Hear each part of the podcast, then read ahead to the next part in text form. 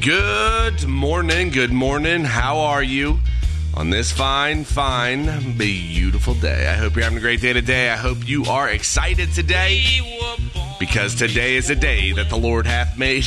we will be glad, we will rejoice in it. Rejoice in every single moment of your life today. Yesterday doesn't matter, tomorrow doesn't matter. It's about the moments of your life today. I'm going through a wave of that anxious thought for sure. I'm losing it. I don't know what's going on, but it's it's uh it's in these times when you start to kind of when it starts to kind of rev up in your mind. I mean, it's wild. I'll go through months where I won't feel anything and think about this kind of stuff, and then all of a sudden there's a little pressure here and a little pressure there from the business, and then more and more and more and more and more and more, and then it's just in full force, which I feel right now. I like to write my prayers down to God in these times because it helps me release. But if you need to find something in your life that helps you release, do it. If it's affirmations, I believe I'm divinely guided. I believe I'll take the right path, and I believe God will make a way where there is no way. God's going to make a way for you. But if you need to remove that, you're not to live in this, you're not to live this life anxiously. It's not biblical. Be careful or anxious for not one thing, but in all things through prayers to God and supplications, which are prayers of personal need, let your specific request be declared unto God. And God's peace, surpassing all understanding, will keep, guard, or fortify your hearts through Christ. It's a choice. Faith is a choice. Staying on God, staying on what's important is a choice. You constantly move your mind to what the word says and you don't dwell in this carnal, this, this old nature. I was reading this morning in chapter 2 of second chapter 5 of Second Corinthians verse 16 wherefore henceforth know we no one according to the carnal mate the carnal nature or the old man the flesh yea even though we have known the Messiah according to the flesh yet no longer Verse 17, therefore, if any man be in the Messiah, there is a new creation. Old things or the ancient things are, are passed away. Behold, they are become freshly new. You're a new spiritual creation the minute you believe in the name of Jesus Christ. And you're not to dwell on the old nature, that carnal man. Verse 18, and all things are out from the origins of God who reconnected us to himself by the Messiah and hath given to us the testimony or the ministry of that reconnection. To wit, that God was in the Messiah, reconnecting the world to himself, not counting their trespasses unto them, but hath placed in us the spoken word of the reconnection.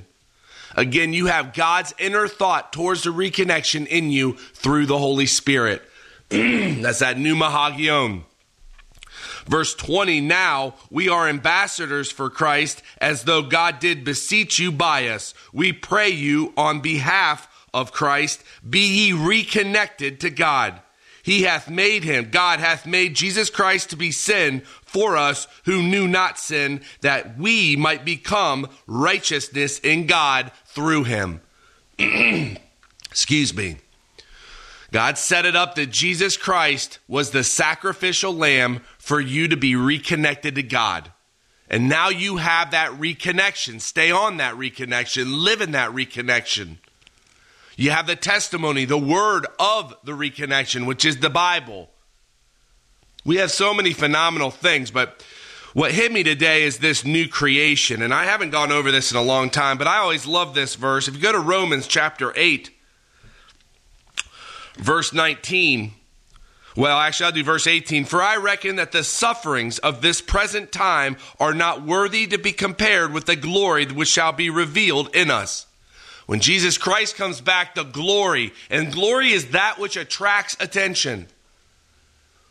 There, there's going to be so much glory when Jesus Christ comes back that the sufferings of this time, they're not even going to be comparable to that glory verse 20, well, verse 19, for the earnest expectation, and this is an ancient looking with, ex, with, with, ex, with stretched hands The earnest expectation of the creation waiteth for the manifestation or the unveiling of the sons of God. For the creation was made subject or submitted to vanity, not willingly, but by reason of him, of God, who hath subjected or submitted the same in hope. This creation is waiting for the unveiling of us. This creation is subject to vanity, just like this creation is subject to hope. It doesn't matter what this world tells you about anything. It's about what God says in His Word. And it's beautiful that this whole place is waiting for us to be standing in glory when Jesus Christ comes back. Your life is about getting to know God, getting to know this Word, starting to put God's life in you. You already have the, the Spirit, the manifestations of God in you. But you got to start putting it on. You got to put it on like a t shirt and take off the nonsense. God is, does not possess, He allows you to choose. And it's the choices that you make in this life that's going to affect your life, but it's not going to affect your standing. And that's what's so beautiful. We have such a gracious God. He waters those who don't even believe. It's it's just wonderful where we live and how we live and the God that we have and the love that He has for you. He's not pounding you. He's letting you live. Stand fast, stand firm in the liberty wherewith Christ hath made you free, and be not entangled again with that weight or that yoke of the bondage. Live. Have a phenomenal day today. Pray the big prayers. Lift everything up in the name of Jesus Christ. Without that name, it's not going anywhere. Give them what's going on. Declare what's going on in your life. And have a phenomenal day. God bless you today. And I'll talk to you tomorrow.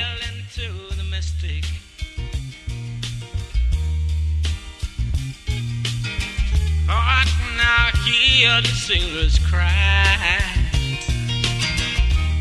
Smell the sea and feel the sky.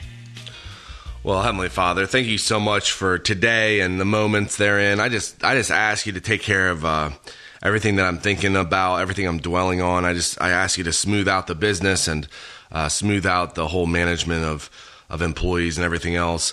I pray for those who work with us. You continually work with them to um, just become better and whatever I need to do that you put that in my heart or anything that we need to do that you just work with us. I thank you for what you've given us. I pray for the country that you take care of it and especially those believers in it that you just bless them and comfort them and help them just remove whatever nonsense they're dealing with.